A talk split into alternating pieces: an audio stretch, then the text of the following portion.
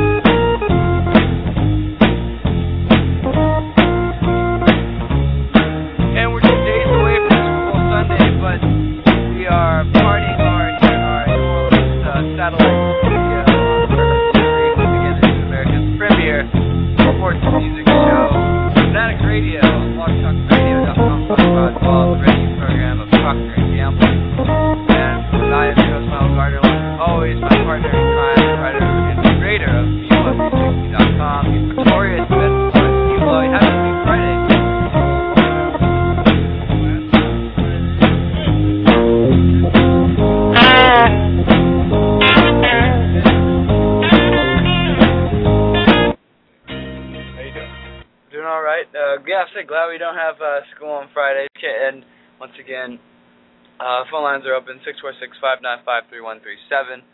This is Blog Talk Radio on the B Flow 360 network. It is three days away from Super Bowl Sunday, which is uh, etched its way into the immortal holidays of this country, much like Black Friday and I don't know, first day of summer.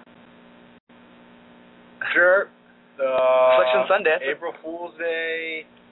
Selection Sunday. Uh, I don't know. Uh, Daytona Sunday. Yeah, that's in a few weeks, isn't it? It is. Yeah, It is. the Sprint Ultimate. Isn't that what the new the Budweiser Shootout's now called? Yeah, or no, the, or the Sprint Unlimited, Oh, which is God. awful.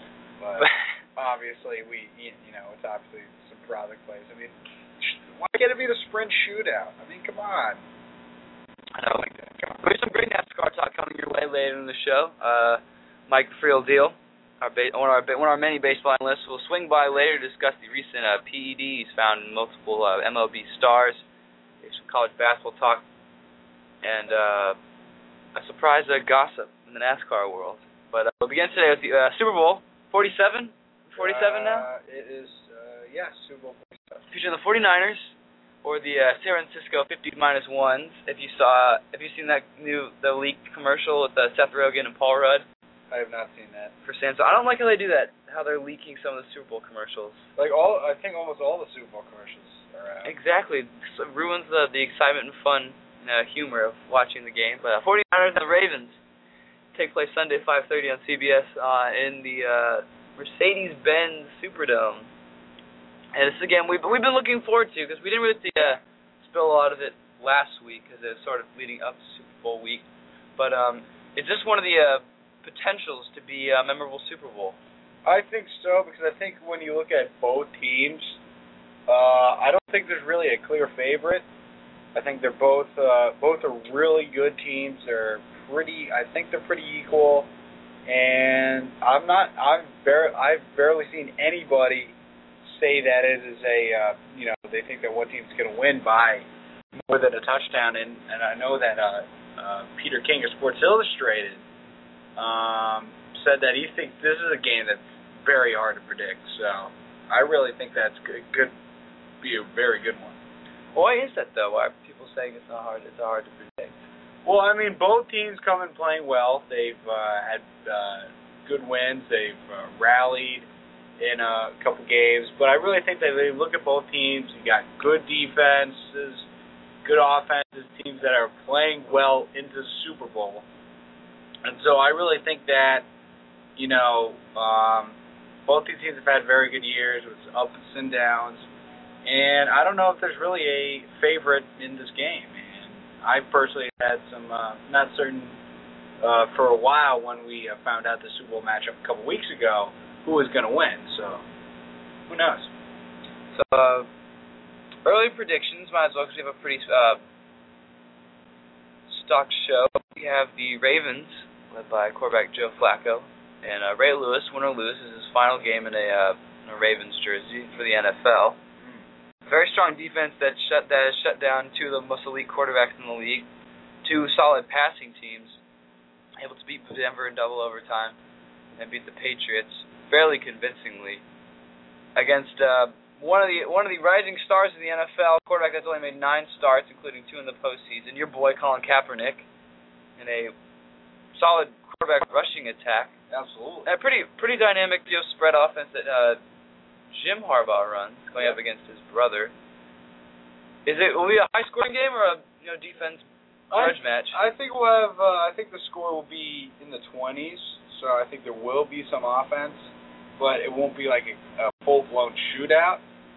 Because I think that both offenses have the potential to put a lot of points on the board. You know, Baltimore's got Ray Rice and Joe Flacco's throws a great deep ball. They've got some solid receivers, and that offense was really regenerized when they uh, uh, when they promoted Jim Caldwell to be the offensive coordinator late in the season. And then with San Francisco, once they put in Colin Kaepernick, uh, started using the read option more, and really been very dangerous. So both these offenses are uh, they're uh, both uh, pretty varied, varied schemes, varied attacks, and but they also both have great defenses as well. I mean, San Francisco's is better than Baltimore's, but Baltimore, you know, this is no uh, scrub defense either. So.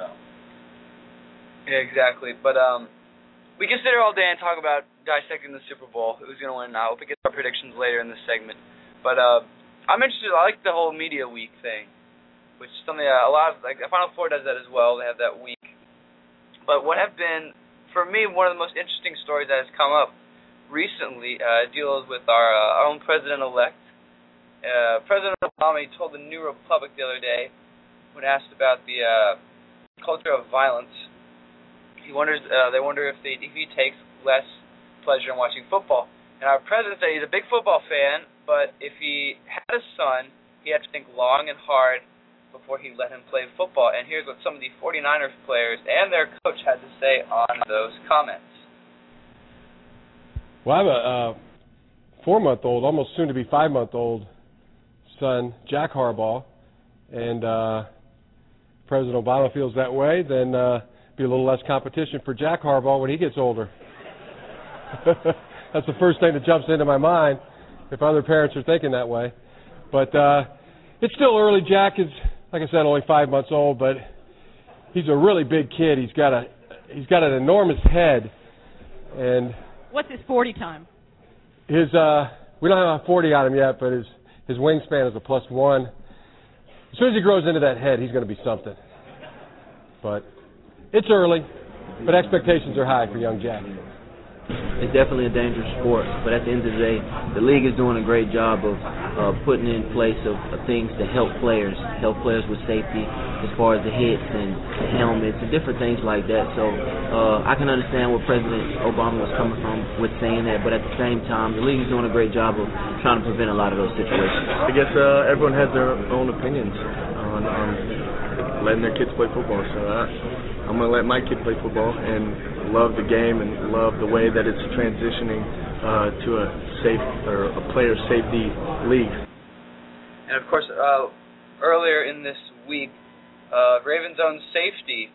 He was saying he told uh, CBSSports.com that 30 years from now, he doesn't think the NFL will be in existence, but he could be wrong. It's uh, a guy stating his opinion because the fans would sort of get fed up with the constant safety rules and changes. Now, people, we noticed last year, uh, especially with James Harrison, the Steelers linebacker, that a lot of uh, safety changes have been made with Commissioner Goodell. Junior Mhm. Seau was one of the big players that suffered from sort of the long-term effects of it.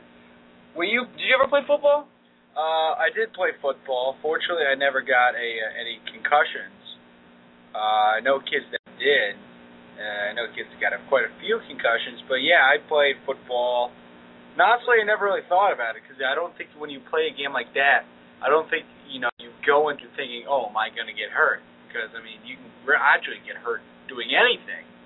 As we saw, as we told uh, Tyler Tomeo last night. And so, um, yeah, so I mean, it is a, definitely a physical game, without a question. And I think the president was making a valid point about thinking about it because you know see if we get concussions, we get CTE down the line, you you suffer, you know, you suffer from it later on.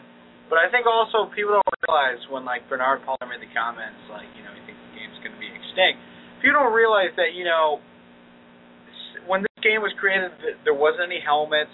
Leather helmets too. There were bare, there were No initially pads. there weren't even any helmets. There were no pads. The game's come a long way, and the game is going to adapt. Yes, it's a physical game, without question. Guys are going to get hurt, but as far as I know, at least in the NFL, I don't can't think of any NFL player that's died on the field.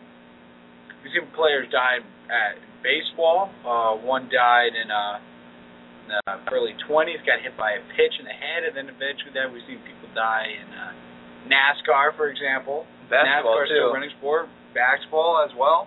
So I think that you know that there, it, we definitely need to have a bigger focus on safety in the NFL, and especially startling when you have players in the NFL that do not think that their medical staff is doing what they can, the best they can for their safety, and thus uh, it looks like uh, Roger Goodell is going to put in uh, have every team will have neurologists on the on the team on the sidelines. So I really think that there will be steps made in positive direction, just as we've done over time. I'm not buying it that football is uh, a dying game. I don't think that's true at all. I think that's a blatant overreaction, and thus, but I think that we all will see now greater advances in safety. in the NFL. I mean, that's what they've already been trying to do in of late, anyways. So they partnered with uh, I think it was Harvard Medical School to work on helmets and and pads and, and uh, more safety equipment. We look at NASCAR; they made a great stride with the Hans device. And uh, knock on wood, after Dale Earnhardt's death in 2001, there have been no fatalities Yeah. In NASCAR. And NFL could do the same. I believe uh, Revolution football helmet and Riddell come out with uh, more, I guess, more padding in the helmet for uh, safety. But it's it's not been it's not been something that's new because I believe Kurt Warner last year was saying that he won't let his son play football, and then uh, the recent you know incident with Junior Seau, and now this. It's something I think it's just a giant, not media frenzy, but something just to get people talking about, and we're definitely talking about it. It's an issue. I never played football. Uh, to the fact that concussions wasn't the first thing on my parents' mind, it was more of just not letting me get hurt at such a young age, which is embarrassing for me, being that Texas is king and our football is king in Texas. But uh, of course, my brother, he's uh, he's been playing soccer. and He suffers a couple of injuries, so it's uh, I guess with uh, risk comes reward. And looking at the NFL, it won't die in 30 years because it's like a 10 billion dollar enterprise, maybe even more. But uh, that was my big interesting uh, story from the week. Beeflo, do you have something from Super Bowl week that's really caught your attention? Um, I think the thing that really caught my attention was the whole uh, contrary with Ray Lewis using a uh, uh, Yeah, what's that about? You trying to explain it to me the other uh, day. Sports Illustrated report from uh, that uh, there's a company. I want I I want to say that their uh, acronym is SWAT. Uh, it's basically sports with alternatives to steroids. And what it was that they this is a company that had been accused uh, when Hue Jackson was the uh, became the uh, head coach of the Raiders. He had ties to this uh, company, and there was a big uh, Yahoo uh, report about it. And basically, what the product is that was Ray Lewis using was um, uh, deer antler extract spray or velvet extract spray. And what it is, because deer antlers grow back extraordinarily fast, it's used as something to uh, basically come back from an injury fast. And he, Ray Lewis, supposedly used it on his uh, your a triceps injury earlier in the year, and that has all has a banned substance that is uh, banned by every professional sport. So I mean, and Ray Lewis declined to comment about it uh, when uh, they asked about it because it was a big thing on media day. And so I really think that um, I mean I don't know what this means. He had, as everyone says, he hasn't failed a drug test, but neither did Lance Armstrong. So we know how much that means. But with uh, with Ray Lewis, uh, I think that I don't think this hampers his legacy. You know, he's got this big driven legacy. You know, he's the great spiritual passion leader, future Hall of Famer, and so and this happened like in his last year. So I don't know what this will mean for him. I don't think it's going to be like you know his whole career is going to be torn down by it, not by a stretch. But I also think that'll be something like uh, because he had been tied to this company before through Hue Jackson, who used to be a Ravens assistant. So I think that uh, initially on face value, I wouldn't put an enormous amount of stock into it. It's definitely something to note of, but who knows? Maybe this will develop into a uh, bigger thing down the road. I'll say even the NFL doesn't even know. Reading that Yahoo report in 2011, uh, spokesman Brian McCarthy said it's uh, despite the company's claims, it's not clear if all that product actually contains IGF-1, which is the sort of the uh, the banned substance you were talking about. But that's interesting because we we said on this show that when he hurt his that he'd be out for the season. Yeah. And then he sort of and then he just came back, and so I thought, oh, okay, he's a making a speedy recovery, but uh, it's called the Ultimate Spray. Mitch Ross is the man behind it. With uh, you're right, SWAT, Sports with Alternatives to Steroids.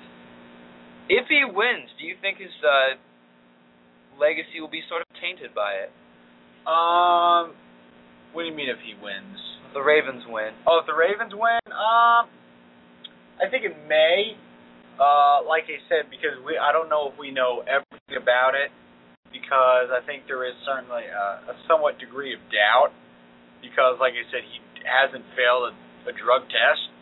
So I don't think it will. I think it will put a little bit of a black cloud. I don't think it will be a huge deal of of. Uh, I know it's not like they're going to put a, an asterisk next to this uh, on the Lombardi Trophy, but I do think that it was someone that'd be like, yeah, well, I mean, Ray Lewis, you know, he did come back, so and would they have gotten there? If uh, he had been out for the season, I don't know. So it's something that uh, something that shouldn't be ignored. But I don't know if it will uh, completely uh, wipe away the super, uh, a, a potential Super Bowl victory. Yeah, I that here because there's one guy on the entire team. It takes about 11 guys on the field to win. Yep. Another interesting story, and this actually relates to you in a way. Uh, your boy from the pack, Donald Driver, uh, claims he's going to retire. And our good friends at uh, Mike. he claims he's going to retire. He said he's going to retire. They had this ceremony this morning Lambeau Field.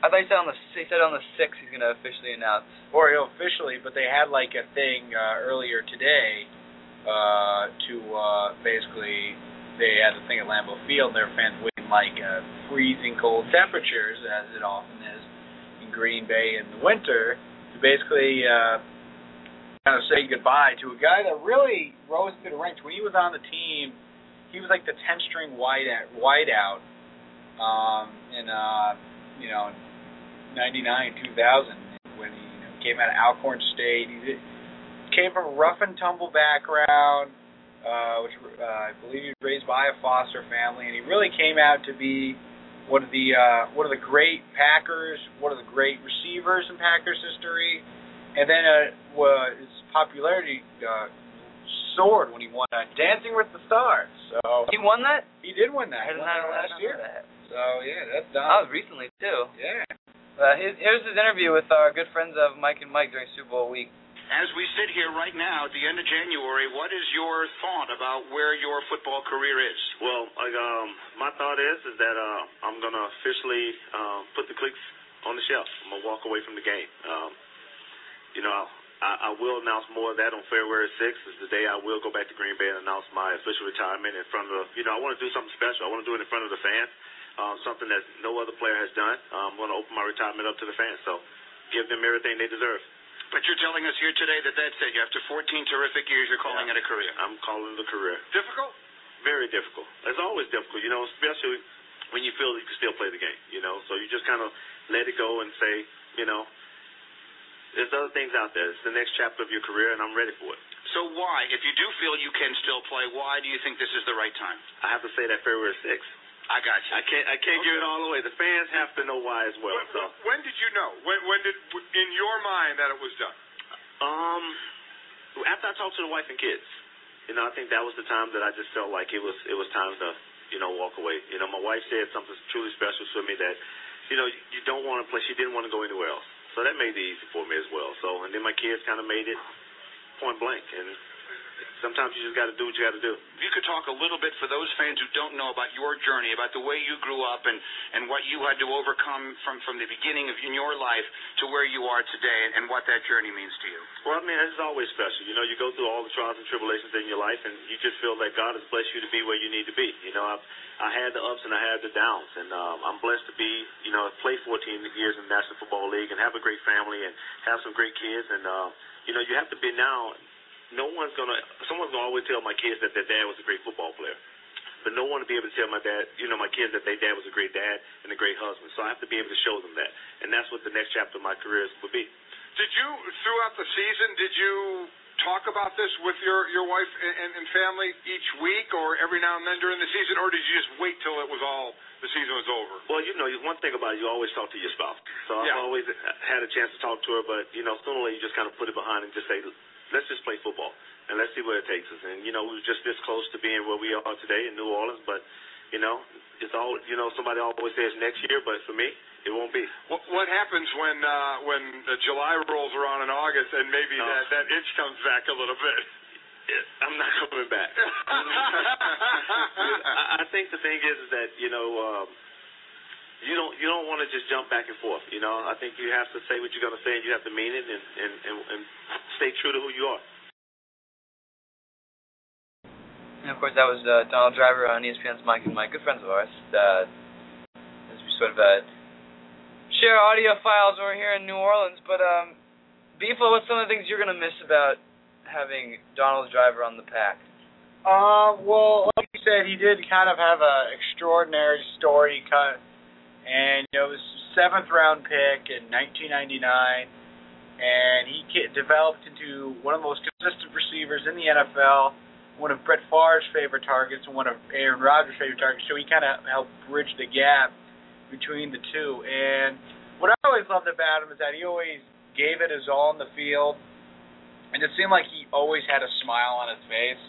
Like he always seemed to be having a great time. Seemed like a great guy, and really, in, in later in his career, that really rubbed off uh, on on the uh, on the Packers receiving corps. And I think you, you look at like a guy like Greg Jennings, and he's also a summer guy, always in a great mood, uh, very happy, great guy.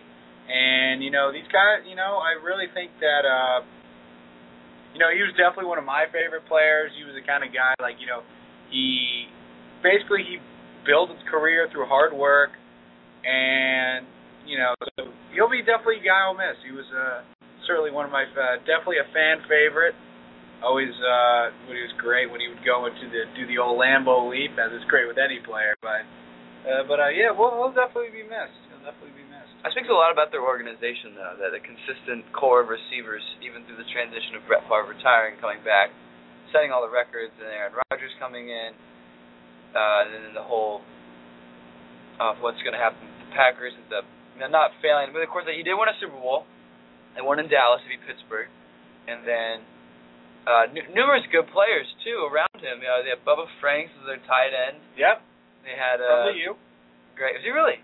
Yes. I did not know was that. tight end there before uh Jeremy Shockey. For the 01 National Championship team. Yep. He was uh rookie in 2000. No kidding. And we had Greg Jennings, uh, who's relatively quiet before you know now becoming this great receiver, doing push-ups with a jet ski on his back. and then uh, Jordy Nelson, a recent guy from K State, who uh, did very well in the, on their Super Bowl run. Says a lot about the organization. There's no prima donnas, no guys that are you know in it for the money or whatever. And it's interesting that he's sort of going off uh, uh, out and retiring at the top of his game, and having good family values, sticking to uh, someone who's not going to say he's going to retire Yeah. and uh, stick with it. Because another big storyline in this is um, if the 49ers win, that means Randy Moss will have a Super Bowl ring. Yes. Uh, TNT's own Charles Barkley says that's the only reason why he wants the 49ers to win. But he was a guy that sort of retired. Was gone for two years, wasn't he? We talked a little about it last week. Yeah, he was gone last year, but I I believe he had played in uh 2010. Played it really was a mess and he had left the game, but uh you know, for the most part, Randy Moss has been a great fit. He's done he's been a role player and he seems he has accepted his role as a role player. I mean, even though this week he did make make some run his mouth a couple of times, with comments like, uh, "Well, I'm the greatest receiver of all time," and that I should be getting the ball more.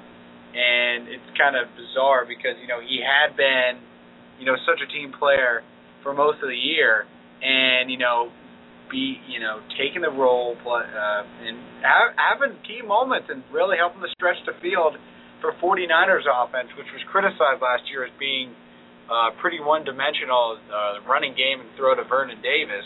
Now it's helped uh, uh, become a whole lot more varied, particularly with uh, Colin Kaepernick as well. So yeah, and uh, and you know what? He he wanted to get a NFL ring, and you know what? I was when he came back out of retirement, but he's put in the hard work, and you know what? He deserves to get a ring if the team wins. But I didn't realize he was on the 49ers until the playoffs. Oh, really? Yeah, how uh, most of the times I am with pro uh, Yeah, that's football. all right. That's all right. Yeah, but uh, another interesting thing about the wideout, the uh, recent uh, was it sexual assault case with uh, Crabtree. Mm. They said they're going to keep that. Uh, they're doing a really good job of keeping that sort of on the DL Yeah. because it's good. That story could have potentially blow up after the Super Bowl. Yeah. Because that guy's an absolute clown. A Dallas native, by the way. Got to give him a shout out. There you go. Lone Star Texas State. Tech legend. Yes. Uh, uh, went out of the pros as a sophomore, I believe. Uh, yeah, I, th- I think you're right. and uh, he's been a, he's been a mess. But it's funny because we go from the Packers to the nice nice receivers and all that to the uh, 49ers. And God knows what happens.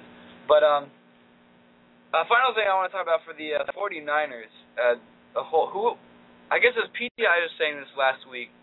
Who who has the sort of the worst situation when you look at both teams? Is it they're saying who the who the ex offensive coordinator of the Ravens was before Jim Caldwell. I'm gonna look it up in a minute. Or um, Alex Smith.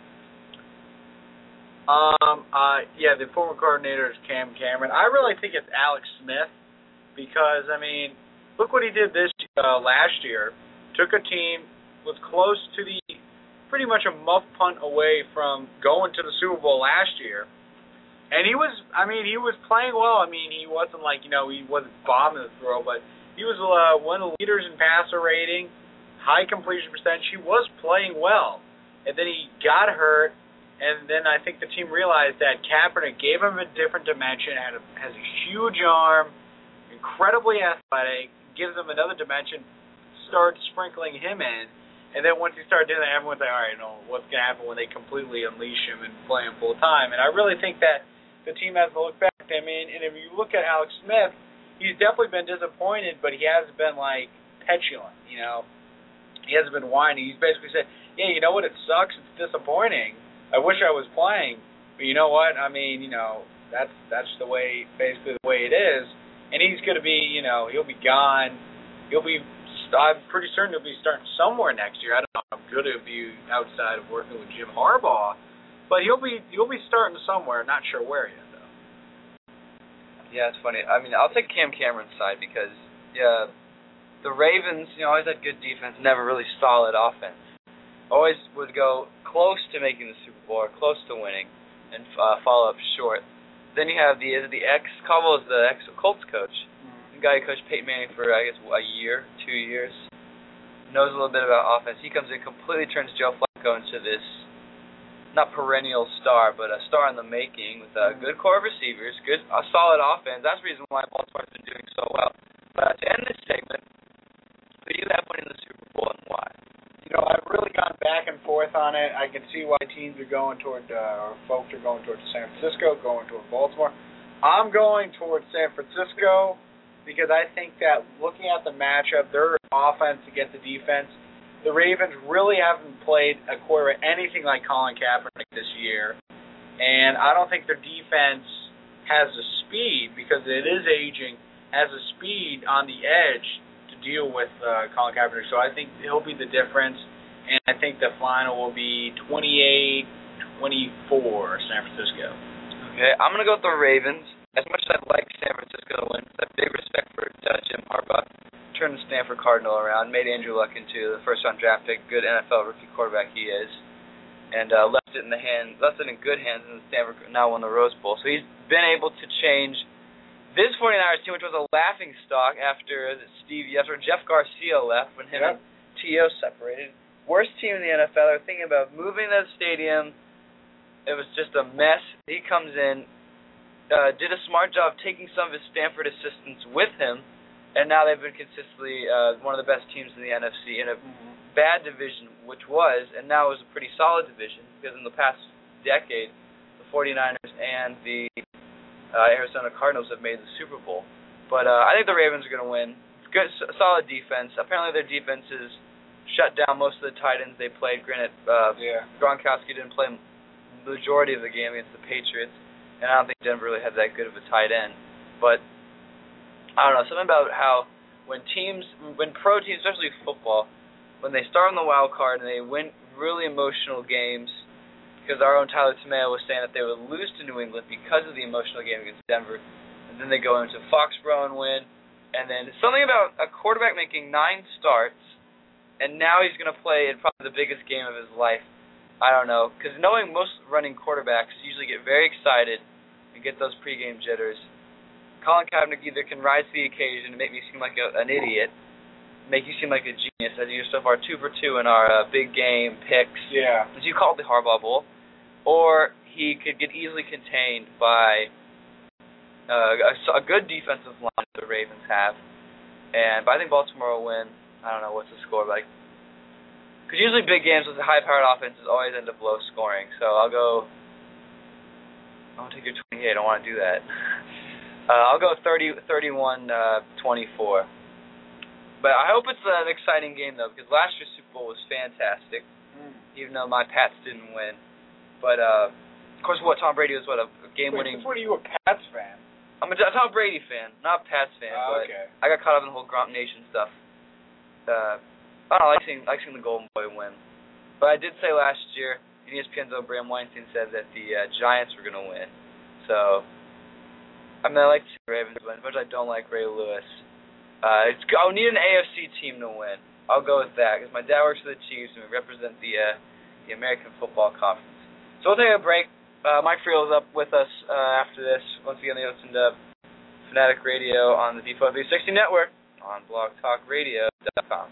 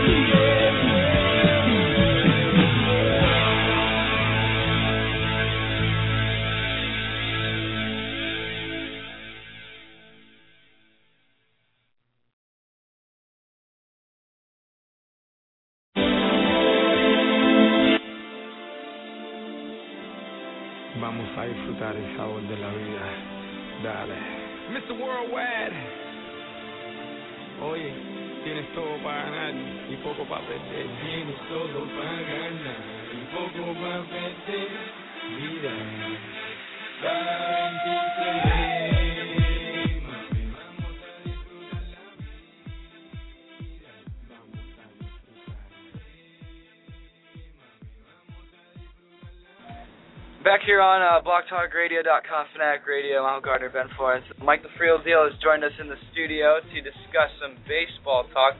Uh, quick thing to note, though, interesting with uh, us being in the broadcast industry, uh, your girl Rachel Nichols uh, announced she was leaving ESPN, made her CN, uh, CNN debut today. Mm, I saw it. saw it. Last night I was watching Inside the NBA, which we'll get to in a minute about the, the two games that happened last night. But apparently, uh, Ernie Johnson was talking about he was going down to New Orleans to do something with the Super Bowl, sort of like the Yeah. the pregame show. Uh-huh. And then it was a picture of Rachel Nichols next to her. And I thought, oh, maybe she's moonlighting. But then after doing some extensive research in the LA Times report, it said uh, Yeah. she'll be covering the Super Bowl for uh, Turner Sports. Yeah. Charles Barkley was very excited she's on Yeah. uh, She's joining. Turner Network. Yeah, she's joining uh, Turner. She'll be doing like NBA and MLB playoff coverage, and she'll be hosting a, uh, sh- a show, a weekly show, God. a weekend show on uh, CNN about sports. So as we've seen their new uh, management under uh, the new president Jeff Zucker, who said that he wants to kind of expand what CNN does, not just news, but to go more into entertainment and sports, which I think is a great idea. That's where they hi- brought in Rachel Nichols. She was on with uh, my crush uh, Brooke Baldwin earlier. Uh, she was on with Piers Morgan last night. Right, yeah. He's very excited about that. Yeah, and uh, so uh, yeah, so uh, CNN broadening their uh, profile. That's good. They could uh, offer us a job They- taillighting uh, sports. They probably they probably should. Why not? We make make a good Fanatic Radio on CNN. Dang, that's such a good ring to it too. like a great morning show for CNN to pick up. I mean, I know. I would say morning though. We don't really. Do, I don't really do mornings, but uh, Oh, that's interesting. E ESPN has now lost Erin Andrews to Fox, Michelle Beadle to NBC Sports. I guess NBC Sports Network. She did a lot of the U.S. Yeah, her, her new show debuted this week actually. Really? Yeah. Everyone's getting a show. Yeah. Too bad uh, they beat us to the punch. Well, we've got a show. We've got a show right now. Exactly. But that's interesting. Now, uh, can only imagine everyone's planning on who the next Erin Andrews is going to be. But uh, enough of this chitty chat. Let's go straight into baseball. Mike has joined us in the studio. PEDs are big in baseball, and uh, steroid talk is back among us. One of the notables is Alex Rodriguez, who some are saying is probably will not be returning because he got surgery. I think. What was it? he had a he had I think it was a hip flexor strain. He, he had surgery last week, and this is before the news of the PED broke to, to uh, public. But at that point, he was going to miss the first six months of the season, regardless what happened with the with the drugs. And it was questionable whether he even come back at that point. The Yankees were already investigating cutting his contract. But uh, now now there's news of this doctor, uh, Anthony Bosch, out of Miami, who some some people might remember was actually the guy involved with A-Rod, A-Rod back in 09. He had drug drug issues then. No kidding. Um, so I mean, this this guy is just all over the news. But uh, the the report from the uh, Miami Times links uh, A-Rod, Nelson Cruz of the Rangers, Gio Gonzalez of our own Washington Nationals, uh, Grandal, backup catcher from Padres, and Friend of the show. friend of the show, personal personal friend, and uh, a, a, a list of min- a list of minor leaguers. But those are the big names involved in this, and uh, and Melky Cabrera of, of the Blue Jays. So there's a few repeated drug users that that are already you know the people assumed to be guilty. A Rod A Rod actually um has his own PR firm apparently that that is on that is on retainer just to defend him because things like this happen all the time. So they released a statement to to try and counter this. Uh, Gio Gonzalez taking to Twitter just just blasting situation. The Nationals, As the Nationals players should. yeah, I mean the Nationals are back, so I give them credit. The Rangers have completely abandoned Nelson Cruz, so they refuse to comment, won't talk about it. So Yeah. it's a Major League Baseball's issue that they, I mean, they just lost everybody this offseason. They're trying to lose Nelson Cruz apparently now too. But uh, the the A the A Rod thing, it's sad. I mean, it's good for the Yankees because they can potentially free up 114 million dollars now because they're the his contract's insured for 85 percent, so they they're just making money off of this. They can cut him through this. So Aaron's essentially done now, is he? And uh, it's funny because Todd Tomato Yeah. was commenting the Yankees will still be paying back his money. Apparently, like multiple other teams are still paying. He still has a a hundred million dollars owed. Oh, on his on his an uh, insane contract. So, but I It mean, was kind of a waste because he didn't really do much. He only won one World Series with them, right? It was in 2009. yeah. yeah. He didn't really do much. He's, he's it wa- it wasn't great when he's played. He's now had injury problems, and so now basically the team's wondering what are they going to do? They can cut him, eat the salary, which would be I mean it'd be tough for any team, even if it is the Yankees. But then that basically sends a message like, all right, just go. They can try and void his contract. That's been speculated. That's what a lot of people want the team to do, but uh, that will be very hard to do. Yeah, A-Rod's already spoken to his lawyers and already trying to fight that. So Exactly, because I mean, again, he hasn't failed a drug test, and while that doesn't mean you know he's automatically you know not guilty, it's still you know something that he could fight with in court. And I mean, trading him's a non-option because he's got no pretty much no value now, and he's like you said, he's got the Yankees would have to eat up an insane amount of the contract, which they certainly could, but nobody's going to want to trade for him anything of value. So, or else they can just keep on going. And he's hurt anyway, so he's probably he may end up missing most much of the year as is. So it's just a complete a complete absolute mess. I mean, it's such a such a waste. Because it's funny how Derek Jeter's been a Yankee longer and healthier than Alex Rodriguez has. I just found that interesting. Uh, apparently, his uh, new girlfriend is the Directv genie. That Jeter. is that is that Wow, legitimate? Really? I think so. Okay, Uh, I, I did not know Good- that. good I, for him. I'm, I'm proud I was searching it out. Me, actually. We uh, Googled it. But um, the other part is more interesting because Cole Cabrera was suspended for the end of the season last year. Right. He was he was he was the He All was a Star giant. All Star Game MVP, and then shortly after that was suspended, missed the rest of the season. Yeah, and then the fact that Nelson Cruz and Gio Gonzalez. That's interesting. Is this bad for baseball that PEDs are still I it, surfacing? it's bad because it, it really it's seen well actually it, you could see it as a positive thing because the fact that this has been caught and then it's it's being dealt with and this is not there's we're not getting drug before through the Senate again. There's no Mitchell report part two. The MLB's got its own internal setup going on. They're taking care of it. They're policing it. These guys are already they're already banned.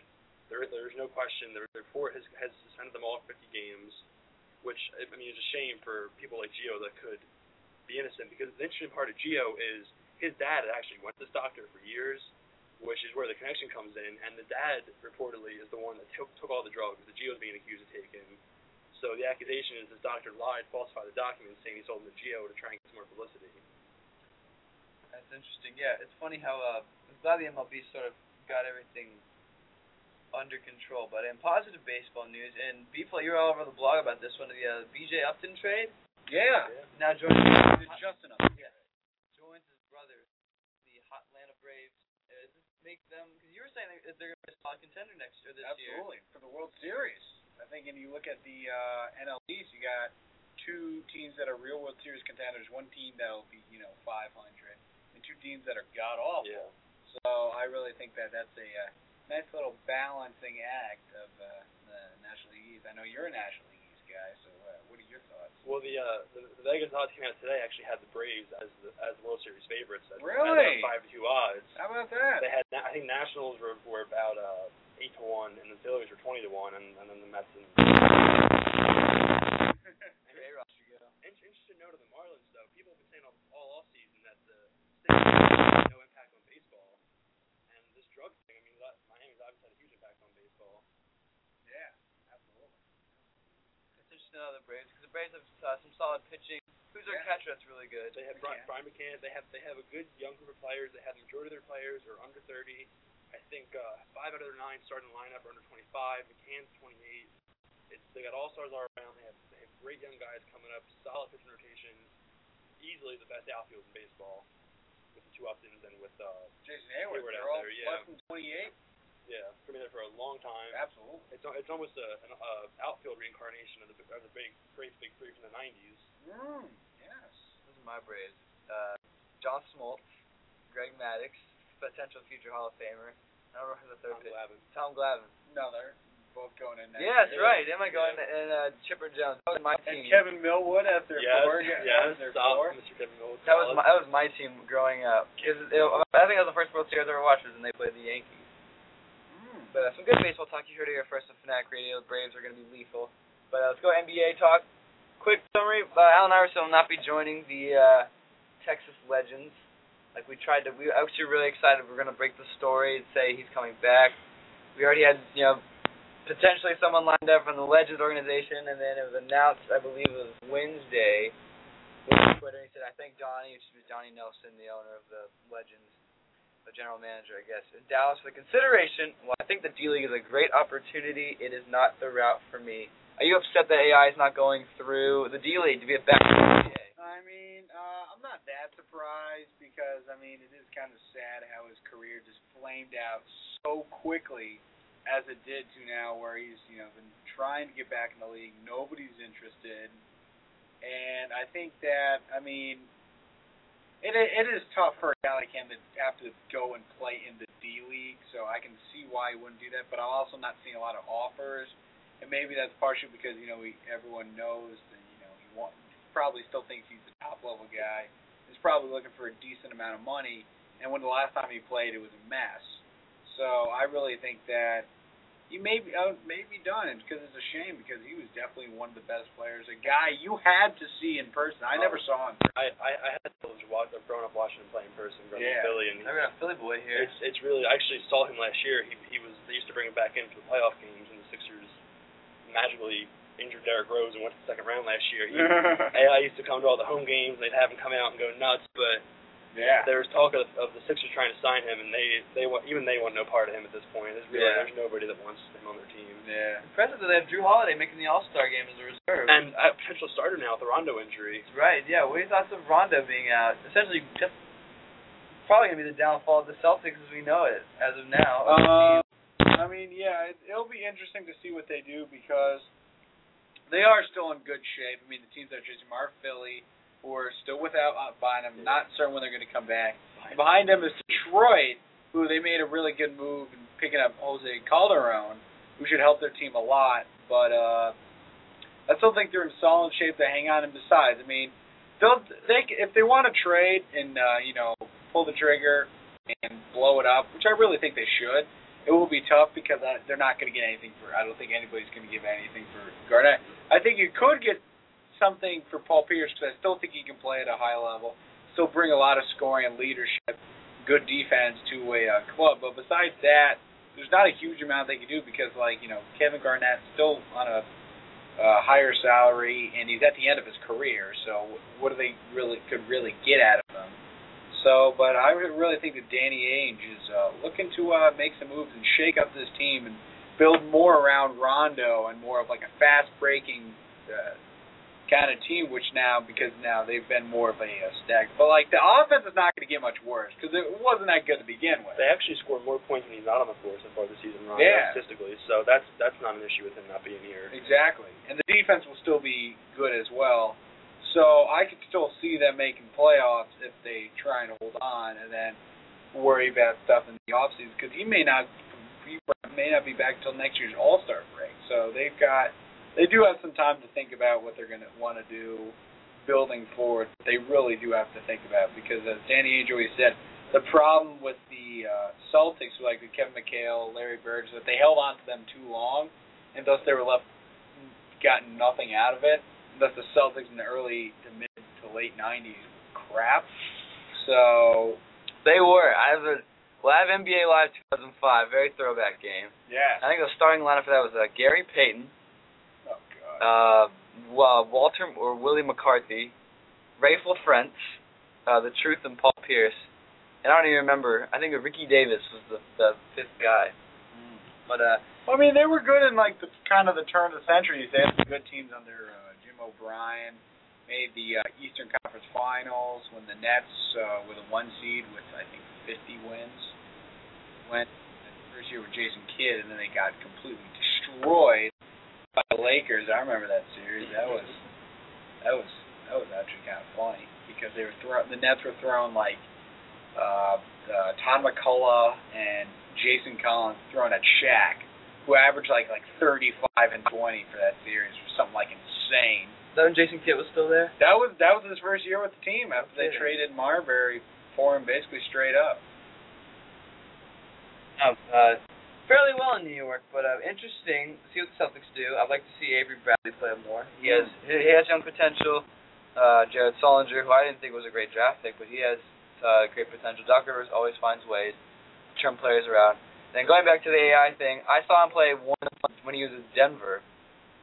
An absolute clown. A fun player to watch. I would have been interested to see how he did in Turkey because apparently he was also playing. He's playing a little this year in China, which is where uh, potentially AU's own Troy Brewer could be playing. Hey, how about that? Uh, I told him if he does, I want him to be on the team with uh, Tracy McGrady. Beijing Ducks. That's a team. Yeah, they're the. Be- I believe he's on the Beijing Ducks. That's surprising news. I had no idea. Or no, that's McGrady, or is that Mar? I think that's actually Marbury, because I know everyone's like, oh, well, he's finally a champion Ducks. But uh, more for the NBA and BFO, this is your team, your uh, New Jersey Nets, your boy Reggie Evans, Yeah. talking smack to LeBron, saying he didn't really deserve his championship because of the NBA lockout and the shortened season. And how did the Heat respond? Ended up winning 105 to 85. Yeah. And just blowing the doors off of a very struggling Nets team. Well, That's not struggling. well, they're I don't pretty know. well off fourth Well, in the league. the best part of that whole thing was that Reggie Evans. I mean, Reggie Evans is a guy that can get you a lot of rebounds, and he gives you nothing else. He's a disaster on offense. Can't make a free throw. Can't make a shot. Yeah, there was a game. I think he had 20 boards and like two points. Yeah, and he's one of the. I he may be the leading rebounder on the team, but he's basically said that oh uh, LeBron James is nothing more than Joe Johnson, Yeah. which is just so wrong. And then Reggie Evans goes out, is god awful, and LeBron has another stellar game. And that game was like tied because I came home on Wednesday night. The game was tied, and then I was on my computer and had it on TV. And the next thing I know, like Miami, the same quarter was up by like tw- 20. So they really just put the gas on. I mean, when that whole Miami team is cranking and they got everything rolling together, you they they, they can't be beat. So especially LeBron, and you got Wade and Bosh as well. So I mean, that team when when they're clicking, that you know you can't beat them. And I'm not seeing a team in the East that can beat them. Yeah, I mean, my only guess is the uh, Pacers. They played them to Yeah. six games last year. Yeah, I mean the Celtics had a were uh had Miami on the ropes. They were up three two in a series that I actually picked the Celtics to win, and people called me a moron. I looked great for a little bit, as I always do, and I always end up looking wrong. But um, I mean, like, because I think the Knicks have been very good this year. The Nets have played a lot better under PJ Carlesimo. You Uh, hate. You can't stand him. I, I think he's an awful coach, but you know what? The team's doing well, so it's all right for now. It's like when uh, Mike Woodson took over for the uh, the Knicks Yeah. last year. D'Antonio Yeah, and, he, and he's done great work, and he could very well end win Coach of the Year. I like the I like the Pacers a lot, but none of those teams have what it takes to beat the Heat. I'm I'm pretty certain that nobody won't beat the Heat.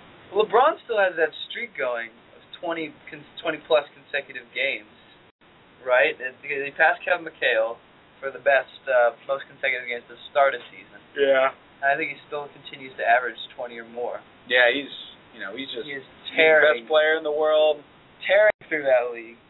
Yeah, Someone else is tearing through the locker room. Did you get a chance to watch the OKC Grizzlies game last night? I did actually. I caught a decent amount, and then I went to the gym and cut the end there. It was it was not a pretty game. I mean, Memphis was shorthanded, and I was losing, losing Rudy Gay. Honest of all the teams, why go to Toronto? No, I mean, uh, I think um, Rudy Gay's overrated. I'm not a huge fan of his. I think he's a good player. I think he was way overpaid. Uh, he shoots a lot. He's only he only shoots like 40, 41 percent from the field. He's not a great defender. He's average from three, and I really think that you know he's overrated because the core of the team is so good. But if you're going to trade any one of those guys from their core, it's going to be Rudy Gay, and got rid of a lot of cap money. I mean, and you're bringing in guys, and Tayshaun Prince and Still uh, have some years on him. was still I, he's been playing well. It's like when they brought uh, Rip Hamilton to the Bulls. Yeah, They were the one seed last year. yeah. Well, I mean, Rip Hamilton didn't play a whole lot last year, but with Tayshaun Prince, what they really need him to do basically is to make threes from the corner, which he does very well. And so I really thought it was a, a good, and they got back Ed Davis, which I thought was a, a very good move because he's great this year. And actually, their production is pretty much the same. Him and Rudy Gay, except Rudy Gay took like five more shots. And, uh, and I, like I say, I don't hate Rudy Gay. I think he's overrated, but I think he's a good player. I think Toronto has made made a god awful move because they're now, you know, I believe it was Kelly Dwyer on uh, Ball Don't Lie on uh, um, Yahoo on Yahoo Sports. We're basically, you know, Toronto is building their team around guys that nobody else wants, and now Gay, DeMar DeRozan, they gave to a huge deal. I'm not sure why, and Andrea Bargnani. He's And- still Bargnani. He was funny earlier this year. He was saying the Toronto Raptors are the worst team in the league. Yeah, and I thought they'd be competitive this year. I thought they'd be a little outside. Of, I think I had them like a tenth in the East, tenth, eleventh. But yeah, so but they're building their core around those guys. They're going to be in the luxury tax next year. It's just like, what are they doing? And I, like I said, like I said earlier, love the trade for Detroit 'cause they needed a point guard bad. Get rid of a guy, a couple of guys in Prince and um, the guy from Gonzaga. I'm drawing a blank on his name. Austin Daye. Austin Daye, who's been an okay player, a decent contributor, but they're getting rid of uh, guys that they don't need, they don't have future with.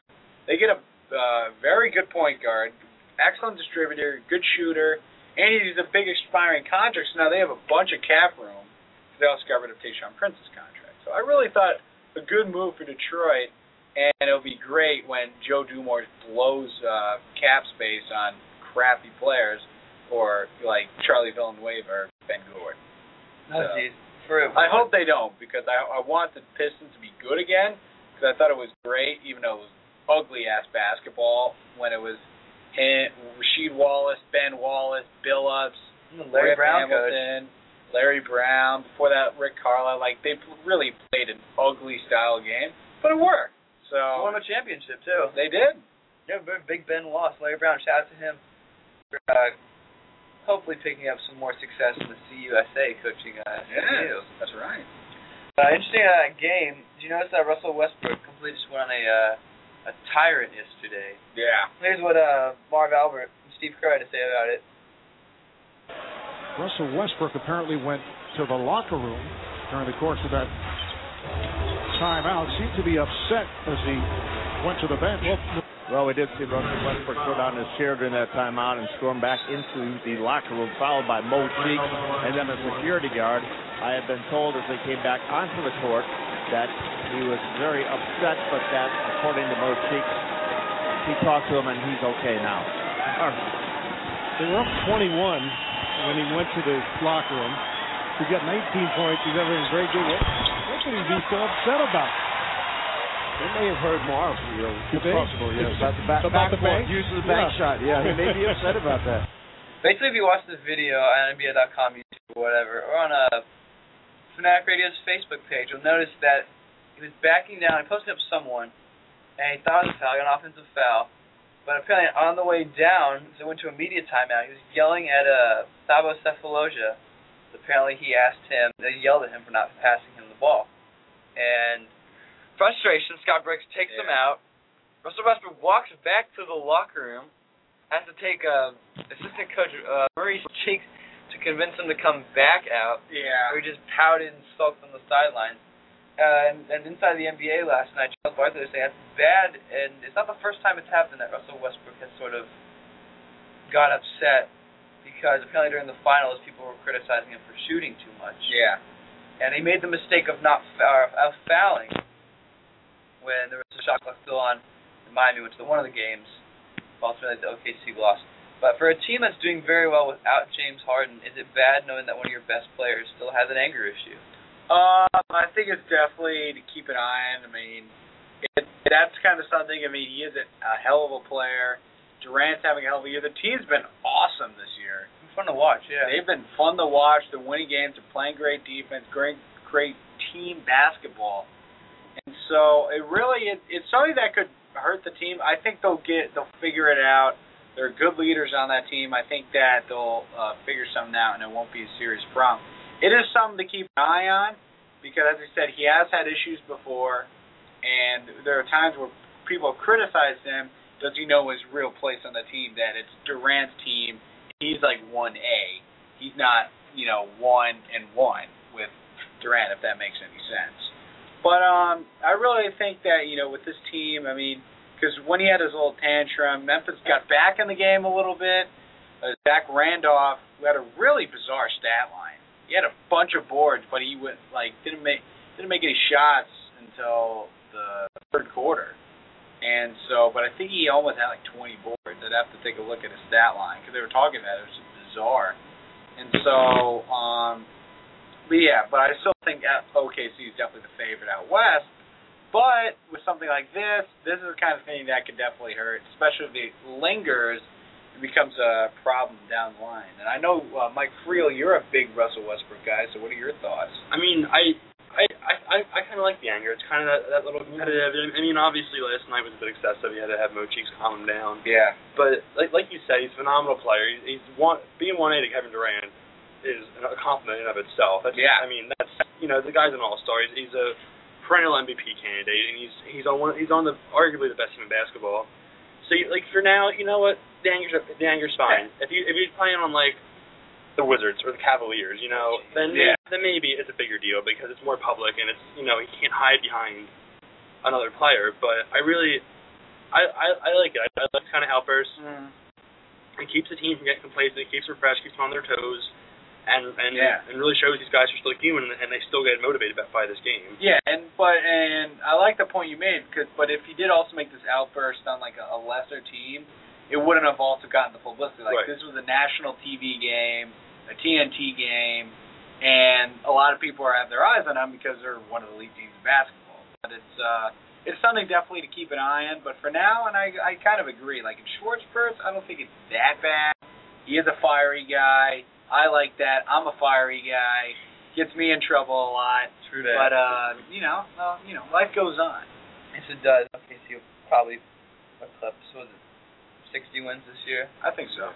Yeah, but uh, going back to your Zach Randolph, 19 boards, nine points. Yeah. I know it's a productive day for uh, Mr. Debo. But hey, he's had a great year. He deserves. Yeah, the All Star game too. Him, Absolutely. Russell, and, and Westbrook, uh, All Star reserves. Yeah. Another guy with an interesting stat line was uh, Klay Thompson yesterday of Mm. Golden State. He had 27 points, and that's it. No rebounds, no assists, no steals. Yeah. Probably the last person, I think it was in 2009, to have over 20 plus and, and all zeros after. Yeah. That I tell you, that Golden State team, they were talking about on the broadcast. Uh, it was Kevin Harlan and Chris Rivera was talking a lot about it. I mean, it's Against great. Mavs, baby. It's great not having Reggie Miller not in games because he's just so bad. But they talk about the Warriors. You know, everybody has a green light because uh, whoever was talking about if you play hard defense for Mark Jackson, who's really done great work this year.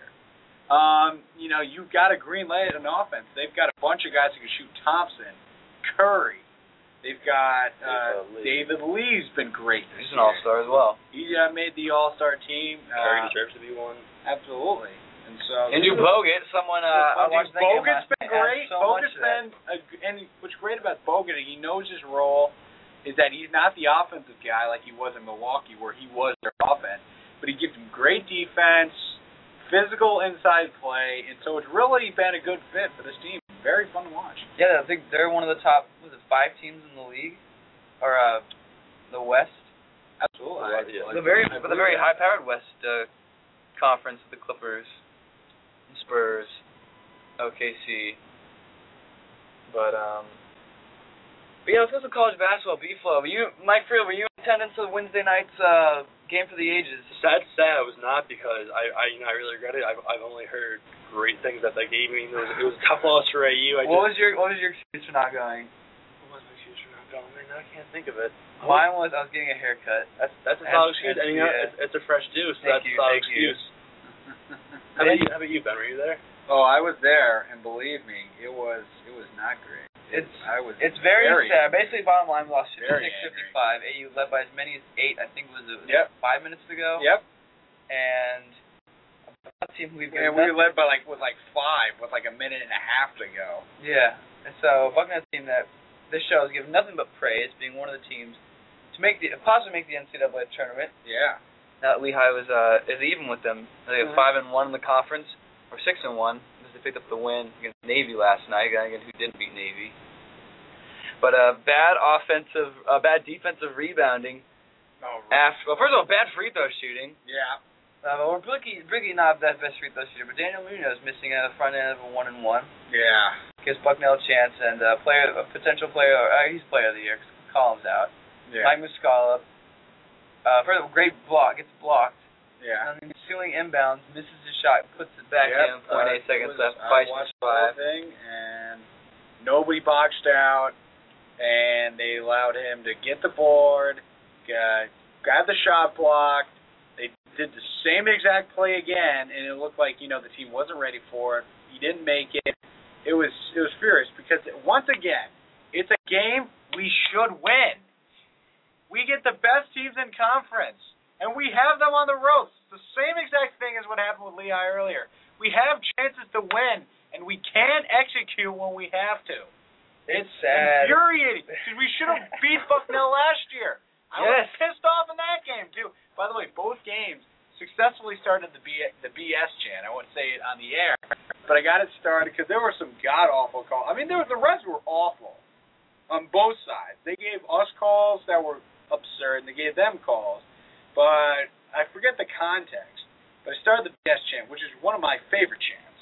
That's the Bachelor of Science chant you're talking about? Absolutely. Of course, which we all earn here at the school. Absolutely. So it was a uh yeah, very infuriated. I was very angry. I was like once the once they uh the clock ran out cuz I mean, you know, A lot of fans are there too. Is what I heard. there was there was a big very it was rowdy it was that also club night, so you had that.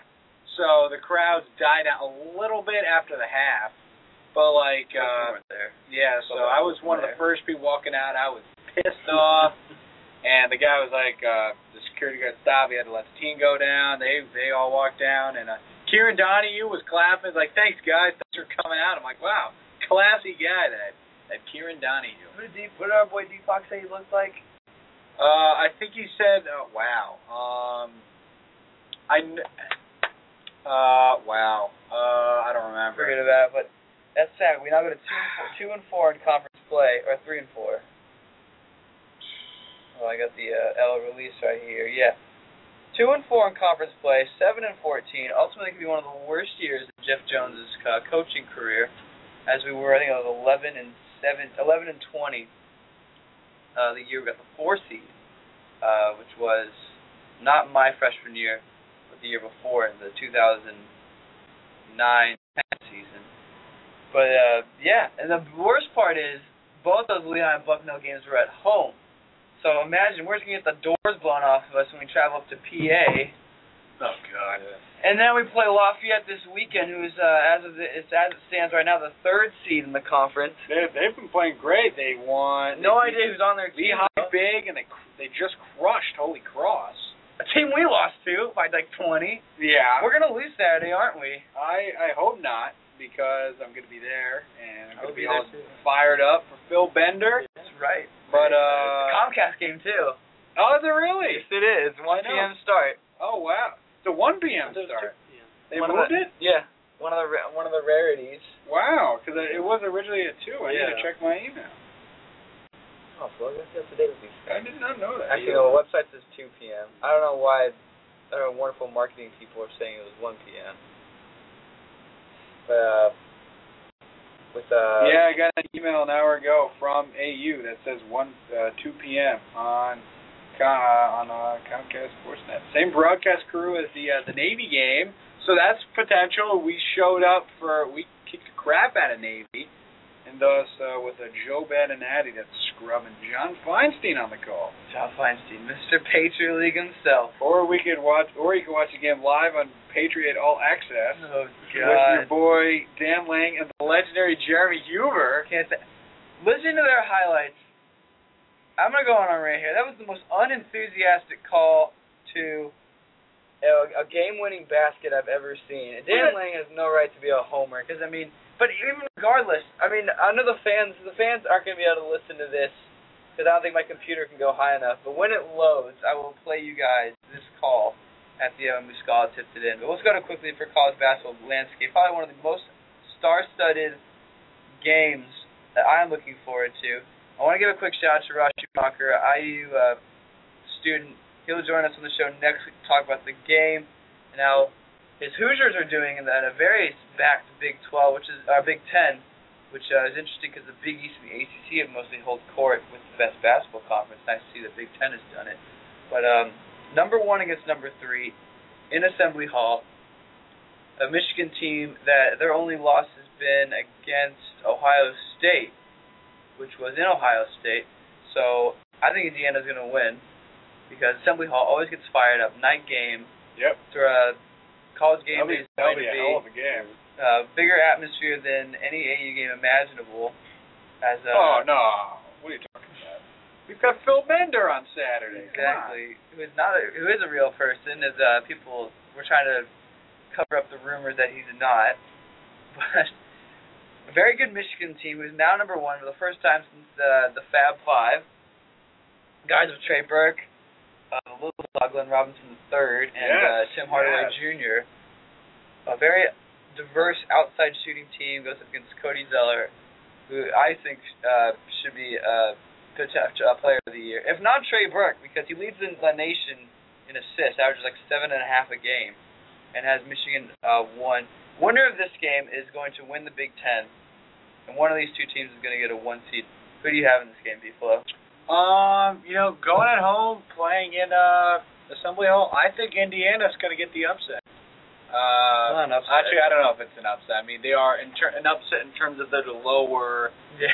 Because I think we're going to get a lot of offense in this game, and Indy, I'm looking forward to it. and I, well, I really think it's Every, every except the except game. the NC State NC game, every college game day Yeah. game has been exciting. The Butler. Gonzaga game was Yeah, down to the wire. And I, but I'm I'm liking Indiana. I'm liking Indiana at home. I think it's going to be uh, a very high scoring game, but their inside outside stuff, I think, uh, uh, I think will be a little too much for uh, Wolverines. You a Big Ten follower, Mike Friel? Uh, not you know not not that much. I'll admit I'm kind of slacking this year, but you know I caught a bit of that Michigan Illinois game last week, and I really I I take Michigan in this one because just just the few minutes that I watched is great passion, great intensity from Michigan players, always going hard, and really deserving that one seed. I really gotta have them for Indiana. All right, other big games. Looking at OK State at Kansas. The OK State is a team that almost beat Gonzaga. They're, uh, I, I would say if it wasn't Stillwater, they would probably win, but it's in Phog Allen, so Kansas will win. Uh, Miami against North Carolina State, 14 against 19. That is a CBS game. Is that where we have That our is. boy Tim Brando on the call? Uh, that will be Spero Dedes and Bill Raftery will not get that game because going because it's a uh, regional action because the other game is uh, Georgetown and um, I think it's uh, St. John's. Yep. Yeah, Johnny's. Oh, they Georgetown St. Steve John's Lavin comes to DC. will be uh, that's a uh, and that will be that crew is The Clark Kellitality. um I think it may be uh Ian Eagle. I, oh yeah, it's Ian Eagle and Clark Kellogg because Kevin Harlan's in, doing the Super Bowl and Jim Nantz is uh, off. So it'll be Ian Eagle and the other game is Spero Dedes and our good friend Bill Raftery. Um, they'll be they'll be in uh, Raleigh. Good. I that think game, that's a that good game's game in Raleigh, right? Yep. Okay, good. Not Coral Gables. That would have been a uh, fun atmosphere too. Both those teams playing very well. Uh, and a fun, another big ranked match to watch is uh, Ole Miss and Florida.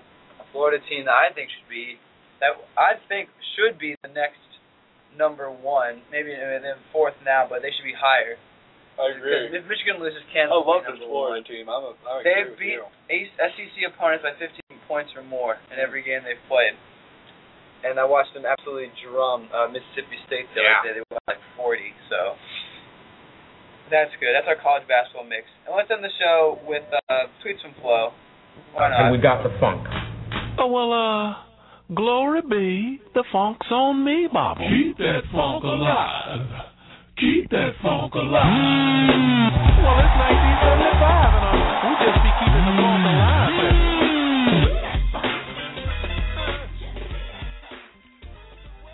Once again, fans, time for our critically acclaimed segment, Tweets from Flo. Go to twitter.com slash bflow360. Find out what in the world is going on with the notorious Ben Florence. As Bootsy Collins takes it away into the night.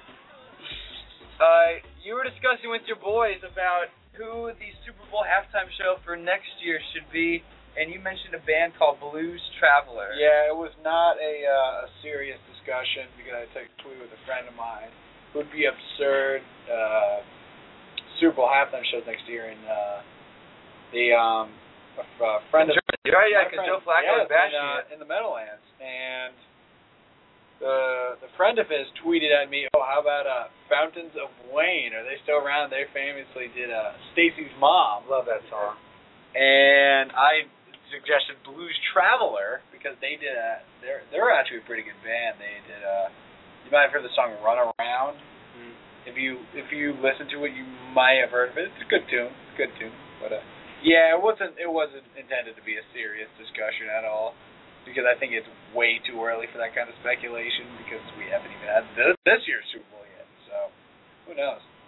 Yeah, uh, you also tweeted about um, apparently rumors were that Beyonce lip synced the national anthem at the inauguration. Oh no, no, it's true. Yeah, she admitted Yeah, it. she did. Yeah, it was uh, reported or uh, rumors because of from the uh, the band said that they were yeah they weren't playing. It was her call to. Which I mean honestly I I don't care. I don't get why people care about this because I mean you know people lip sync that stuff all the time It's, because and it's still her singing it. It's not, it's she's not like exactly. She still sang the song. It just wasn't in front of people because it. Uh, let's be honest. If she had, you know, sang it live and messed up something, then then like when. Christina Aguilera did the the national anthem before the Super Bowl. I think it was the one in It was in Texas. in uh it was Remember that? It was the Texas That one. yeah. Yeah, and people were like crucifying her for that. So honestly, I I mean I don't care.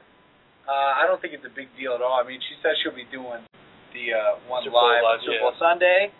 But So I mean I don't get why people made a big deal out of it. Who cares? Did you go see the press conference the other day? They asked her about the. She had a press conference, pre-Super Yeah. Press conference. Yeah. They asked her, and her response was to stand up and sing the national anthem to the reporters and say, "I can look, I can still do it." Yeah, and actually, a fun fact about it, because my dad, when it was Giants Patriots in Arizona, he was covering the Super Bowl for a station in New York, and basically he said that when they did the uh, with uh, the uh, Springsteen, um, he said that that was by far the biggest uh, in terms of that week, like press conference.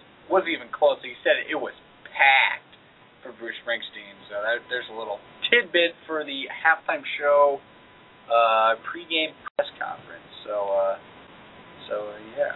But I mean like you know what? Like Whitney Houston my probably the most famous uh national anthem before the heart of the Gulf War in uh 1991, the Giants Bill Super Bowl and uh down in Tampa at the um at, at the some the Big Sombrero, the old Tampa Stadium.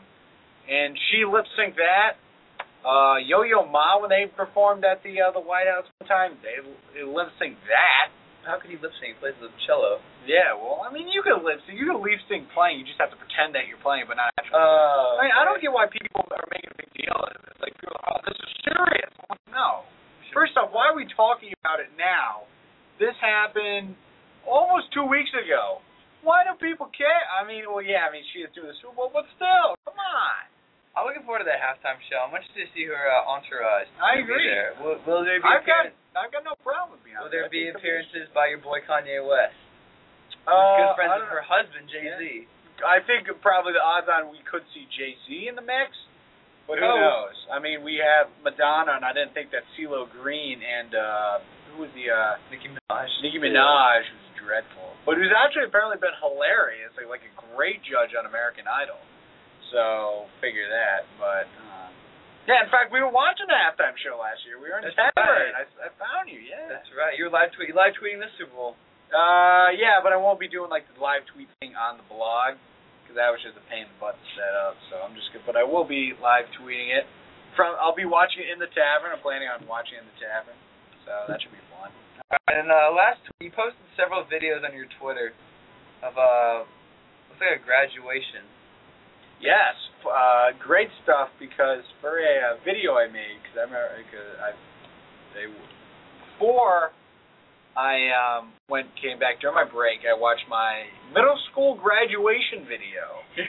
what? with my uh with a uh, good friend of mine at home and I'm like wow this video is great so I wanted to see if I could put it on download it to my computer so I could put it on YouTube because it wasn't encrypted or anything it I did it flawlessly so I posted it on YouTube and all my friends from back home were like wow this video is so bad which it really is it's dreadful if you want to watch the whole thing I mean there's it's in three parts and they're all 25 to 30, 35 minutes.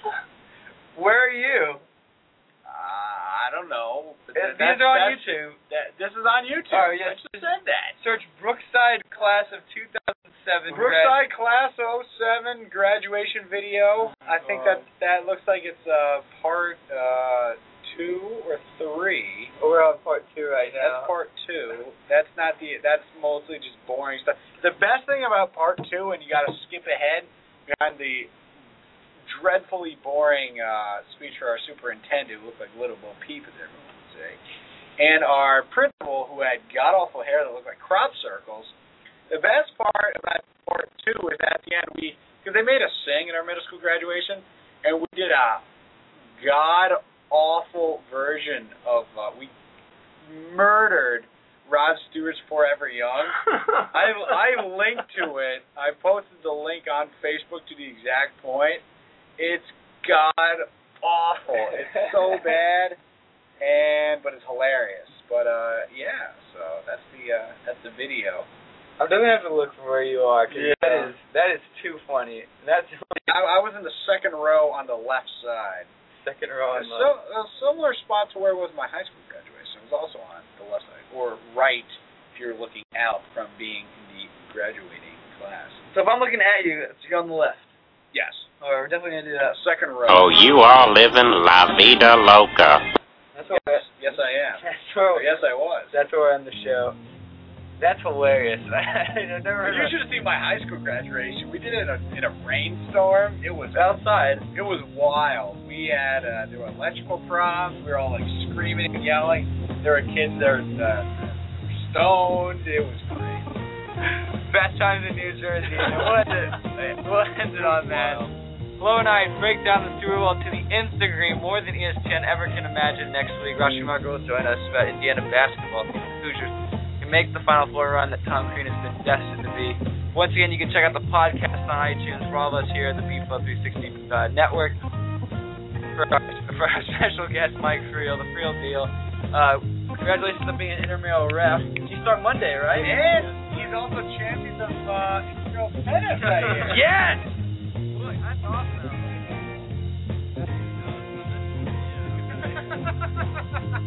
uh, for the notorious Ben Florence of DFlip360.com, I'm Michael Garnish, this is Fanatic Radio Blog Talk Radio, Fudgy Mod Wall, the radio program. So long. We'll see you next